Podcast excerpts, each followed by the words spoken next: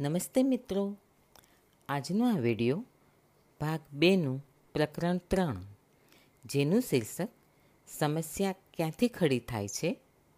તેનો પહેલો વિડિયો છે. ભૂતકાળનો મારા ઉપર કોઈ પ્રભાવ નથી. લેખિકા આ હકારાત્મક વાત સાથે સમસ્યા ક્યાંથી ખડી થાય છે તેના પર આગળ વધે છે. ચાલો આપણે ઘણી બધી વાતોને નિપટાવી લીધી અને સમસ્યા શું હતી તેની પ્રક્રિયામાંથી પસાર પણ થઈ ગયા. હવે આપણે ત્યાં આવીને ઊભા છીએ, જે લેખિકાના માનવા પ્રમાણે ખરેખરી સમસ્યા છે. આપણને એવું લાગે છે કે આપણે જોઈએ તેટલા સારા નથી અને આપણામાં જાતને ચાહવાની કમી છે. લેખિકા જે રીતે જિંદગીને નિહાળે છે, ત્યારે જો કોઈ સમસ્યા હોય, તો કદાચ આ જ વાત સાચી સમસ્યા હોઈ શકે. એટલે હવે આપણે આપણું ધ્યાન તે તરફ વાળીએ કે આ માન્યતાનો ઉદય ક્યાંથી થાય છે? તે કેવી રીતે જન્મે છે? નાના બાળકમાંથી આપણે મોટા થઈએ છીએ અને પછી આપણને સમસ્યાઓ ઘેરી વળે છે. આપણને લાગે છે કે આપણે અયોગ્ય છીએ. કોઈ આપણને ચાહે નહીં તેવા છીએ. આમ કેવી રીતે બની શકે? કારણ કે જે લોકો પોતાને ચાહતા હોય, જેમ કે નાનું બાળક, પોતાની જાતને ખૂબ ચાહતું જ હોય છે. તેઓ તેમની જાતને હજુ વધારે ચાહી શકે. ગુલાબના ફીલ, ફૂલ વિશે વિચાર કરો. નાનકડી કળી હોય પછી તે ખીલે અને સંપૂર્ણ રીતે ખીલી જાય અને તેની પાંદડીઓ ખરવા માંડે, છતાંય તે સદાય સુંદર, સદાય સંપૂર્ણ અને હંમેશા બદલતું રહેતું મજાનું ફૂલ જ હોય છે.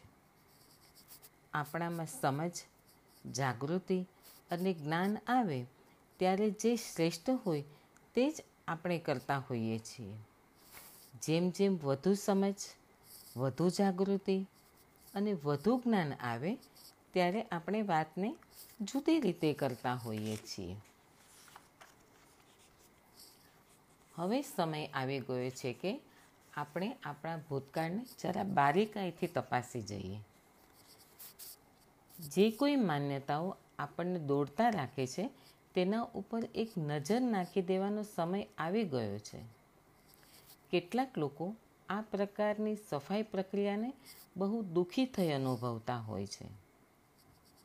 પરંતુ આ સફાઈ ખરેખર જરૂરી છે. ભૂતકાળના એ ભંડકિયામાં શું પડેલું છે તે તેને સાફ કરતાં પહેલાં જોઈ લેવું જરૂરી છે. જ્યારે તમે એક ઓરડો બરાબર સાફ કરવા માંગશો, ત્યારે તમે એ ઓરડાની બધી ચીજોને ઉચકીને ધ્યાનપૂર્વક જોશો. કેટલીક વસ્તુઓ ત્યાં એવી હશે જેને તમે પ્રયત્ન અત્યંત પ્રેમપૂર્વક જોશો. તેના ઉપરની ધૂળ ખંખેરી નાખશો. બનશે તો તેને પોલિશ કરાવી નવા જેવી બનાવી દેશો. કેટલીક વસ્તુઓ એવી હશે જેને ફરી રિપેર કરાવી લેવાનું તમને મન થશે અને તમે તેની નોંધ પણ કરી લેશો. કેટલીક વસ્તુઓ તમને એવી લાગશે જે ફરી કામમાં લેવાય તેવી નહીં હોય, એટલે તે કાઢી નાખવાનું તમે વિચારશો. જૂના મેગેઝિન, છાપાઓ, કાગળની ડીશો, તમે કચરાપેટીમાં શાંતિથી પધરાવી દેશો. ઓરડાને સાફ કરતી વખતે તમને ગુસ્સો નહીં જ આવે. આપણા મનના ઓરડાને સાફ કરવા બરાબર આ પ્રમાણે જ કરવાનું હોય છે. કેટલીક માન્યતાઓ જે આ ઘર કરીને બેસી ગઈ હોય છે, તેને ઉંચકીને બહાર ફેંકી દેવામાં તમને રોષ પેદા ન થવો જોઈએ. જમ્યા પછી વધેલું ખાવાનું જે રીતે તમે કચરાપેટીમાં નાખી દો છો, તે જ રીતે આ માન્યતાઓને તમારે ફગાવી દેવી જોઈએ. આજનું જમણ બનાવવામાં શું ગઈકાલે ફેંકી દીધેલા વધારાના ખોરાકનો તમે ઉપયોગ કરશો? આવતીકાલના અનુભવોના ઘડતરમાં શું તમે જૂના માનસિક વિચારોના કચરાનો ઉપયોગ કરશો? જો કોઈ વિચાર કે માન્યતા તમારા માટે કામની ન હોય, તો તેને ફગાવી દો. ક્યાંય એવો કાયદો નથી કે એક જમાનામાં તમે અમુક માન્યતા ધરાવતા હતા, તે તમારે કાયમ માટે ચાલુ રાખવી જોઈએ. આવો કેટલીક ટૂંકી દ્રષ્ટિની માન્યતાઓને જોઈએ અને જાણી લઈએ કે તે ક્યાંથી ઉદ્ભવે છે. હવે આ ટૂંકી દ્રષ્ટિની માન્યતા છે કે હું જોઈએ તેટલો સારો નથી. હવે એ ક્યાંથી ઉદ્ભવે છે? એક પિતા તરફથી, જેણે વારંવાર પોતાના પુત્રને તું મૂર્ખ છે એમ કયા કર્યું હતું? આ યુવકે કહ્યું કે તે સફળ થવા માગે છે, જેથી તેના પિતા ગૌરવ લઈ શકે. પરંતુ તે અપરાધ ભાવથી પીડાતો હતો, જેના લીધે ક્રોધ ઉત્પન્ન થતો હતો અને એના લીધે એક નિષ્ફળતા, પછી બીજી. એમ નિષ્ફળતા જ તેના જીવનમાં આવી હતી. પિતા તેને ધંધા માટે નાણાંની જોગવાઈ કરતા જ રહ્યા, પણ તેઓ બેઉ નિષ્ફળ ગયા. નિષ્ફળતાનો ઉપયોગ તે સફળ થવા માટે કરતો રહ્યો. અને તેના પિતા નાણાં ચૂકવતા જ ગયા. ખેર અંતે તો તે સૌથી મોટો ગુમાવનારો સાબિત થયો. હવે બીજી એક ટૂંકી દ્રષ્ટિની માન્યતા જોઈએ. ટૂંકી દ્રષ્ટિની માન્યતા એ છે કે જાતને ચાહી શકવાનો અભાવ. ક્યાંથી ઉદ્ભવે છે? પિતાની સંમતિ રજામંદી જીતી લેવાનો પ્રયત્ન કરવો. હવે તે યુવતીની છેલ્લી ઈચ્છા કહો તો તે એ હતી કે તેણી તેના પિતા જેવી થાય. તેઓ બેઉ કોઈ પણ વાત ઉપર સંમત થઈ શકતા જ ન હતા અને હંમેશા દલીલો કર્યા કરતા હતા. તેણીની એકમાત્ર ઈચ્છા પોતાના પિતાની સંમતિ મેળવવાની હતી. પણ તેના બદલે તેને ટીકાઓ જ સાંભળવા મળતી. તેનું આખું શરીર દર્દથી પીડાતું રહેતું હતું. તેના પિતાને પણ તેવું જ દર્દ થતું. તે જાણી શકતી ન હતી કે તેનો ગુસ્સો તેના દર્દને જન્મ આપે છે. જે રીતે તેના પિતાનો ગુસ્સો તેઓના દર્દને જન્મ આપતો હતો. વધુ એક ટૂંકી દ્રષ્ટિની માન્યતા જોઈએ. તે એ છે કે જિંદગી ખતરનાક છે. હવે એ ક્યાંથી ઉદ્ભવે છે? ડરી ગયેલા પિતા તરફથી. બીજી એક યુવતી જિંદગીને સખ્તાઈથી લાગણીહીન રીતે જોતી હતી. તે હસી શકતી ન હતી અને જ્યારે હસી પડતી, ત્યારે ડરી જતી હતી કે હવે કશું ખરાબ બનશે. તેણીનો ઉછેર જ એવી રીતે થયો હતો કે હસવાનું નહીં. નહીં તો ખરાબ તત્વો તેને ઘેરી વળશે. ટૂંકી દ્રષ્ટિની બીજી એક માન્યતા તે એ છે કે હું જોઈએ તેટલો સારો નથી. હવે એ ક્યાંથી ઉદ્ભવે છે? ત્યજાયેલા કે તરછોડાયેલા હોવાને લીધે. તે યુવકને વાત કરવાની તકલીફ પડતી હતી. મૌન એ તેની જીવનશૈલી બની ગઈ હતી. ડ્રગ્સ અને શરાબની લત હમણાં છૂટી હતી અને તે માનતો થઈ ગયો હતો કે તે ભયંકર હતો. તેના જીવન વિશે જાણતા લેખિકાને ખબર પડી કે તે જ્યારે સાવ નાનો હતો ત્યારે તેની માતા મૃત્યુ પામી હતી અને તેની કાકીએ તેને ઉછેરીને મોટો કર્યો હતો. કાકી ભાગ્યે જ કશે વાતચીત કરતી હતી. સિવાય કે કોઈ હુકમ કરવાનો હોય. આ રીતે તે ચૂપકીદી ભર્યા વાતાવરણમાં મોટો થયો હતો.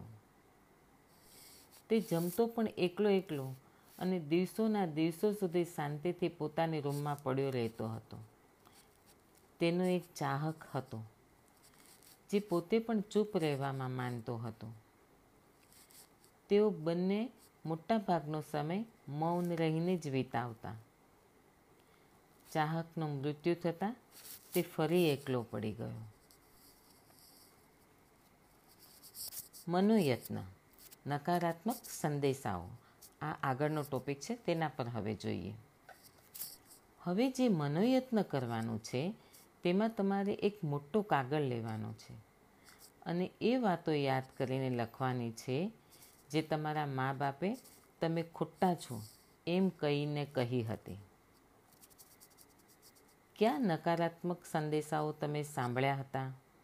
એ બધું યાદ કરવા માટે થોડો કે વધારે સમય લાગે તો લાગવા દેજો. અડધો કલાકમાં તો તમને બધું યાદ આવી જશે. તેઓએ પૈસા અંગે શું શું કહ્યું હતું?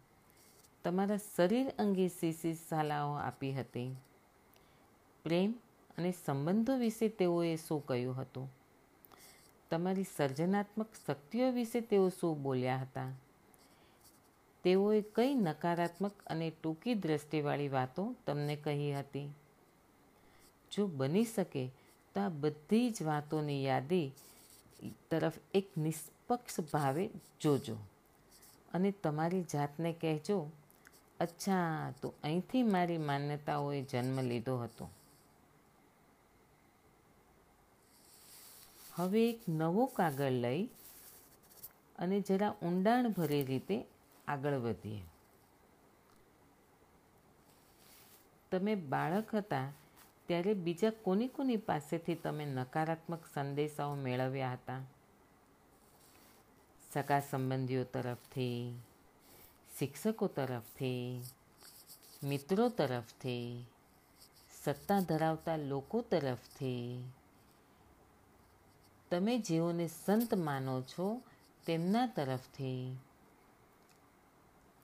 એ બધા જ નકારાત્મક સંદેશાઓ એક પેપર ઉપર લખી દો.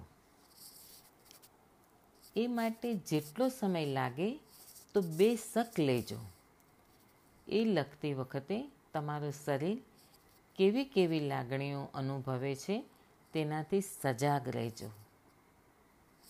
આ બે કાગળો ઉપર જે કાંઈ લખાણ તમે લખ્યું એ બધા એવા વિચારો છે જે તમારા જાગૃત મનમાંથી દૂર કરવાના છે. આ બધી જ એવી માન્યતાઓ છે જે તમારામાં એવી લાગણી ઊભી કરે છે કે તમે જોઈએ તેટલા સારા નથી. આગળનો ટોપિક તમારી જાતને બાળક તરીકે જોવાની રીત. ધારો કે એક ત્રણ વર્ષના બાળકને લઈને તમે એક ઓરડાની વચ્ચે બેસાડી દો. અને તમે અને હું તેની તરફ બૂમ પાડીને કહીએ કે તું કેટલું મૂર્ખ છે. કોઈ વાત સરખી રીતે કરતાં તને આવડતી જ નથી. તારે આમ ન વર્તવું જોઈએ. જો તે કેવો દાટ વાળી દીધો છે. અને વળી વચ્ચે વચ્ચે તેને ધોલ ધપાટ પણ કરી લઈએ. તો શું બનશે? પેલું બાળક ડરી જઈને રૂમમાં એક બાજુ બેસી જશે અથવા તો રડી રડીને અડધું થઈ જશે. બાળક આ બેમાંથી એક રીતે વર્તશે, પરંતુ તેની સાચી શક્તિથી આપણે તો અજાણ જ રહીશું. એ જ બાળકને એ જ રીતે ઓરડાની વચ્ચે બેસાડી આપણે કહીએ કે અમે તને કેટલો પ્રેમ કરીએ છીએ. તારી કેટલી કાળજી રાખીએ છીએ? તું કેટલો દેખાવડો છે, કેટલો હોશિયાર છે. તું જે રીતે આગળ વધી રહ્યો છે, તે દાદ માગી લે તેવું છે. ભૂલ તો થાય. તું ભૂલ કરીશ, તો જ નવું શીખીશ. અને પછી, જુઓ એ બાળકની સાચી શક્તિ કેવી ખીલી ઉઠે છે. તમે દંગ રહી જશો. આપણા સૌમાં એક ત્રણ વર્ષનો બાળક વસેલો હોય છે. અને આપણે ઘણી વખત આપણો મોટા ભાગનો સમય એ બાળક સામે ઘાંટા પાડવામાં વિતાવીએ છીએ. અને પછી આપણને નવાઈ લાગે છે કે આપણી જિંદગી કેમ પાટા ઉપરથી ઉતરી ગઈ.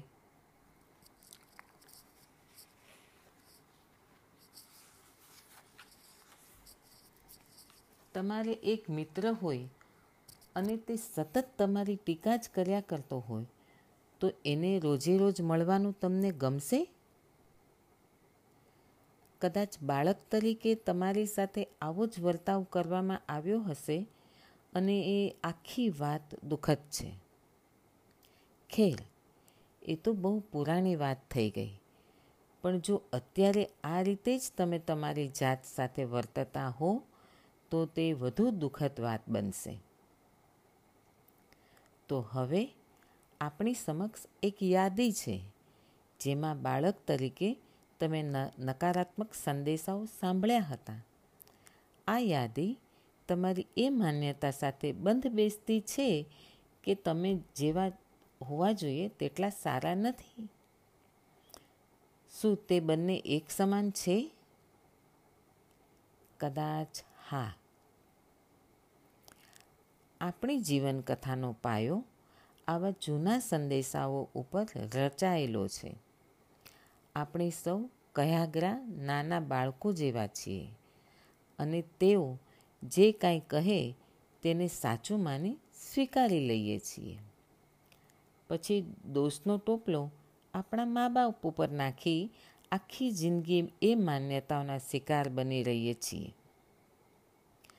મજાની વાત તો એ જ એ બને છે કે આપણે એ વાતમાં અટકેલા જ રહીએ છીએ. મિત્રો, આ સાથે આજનો વીડિયો અહીં પૂરો થાય છે.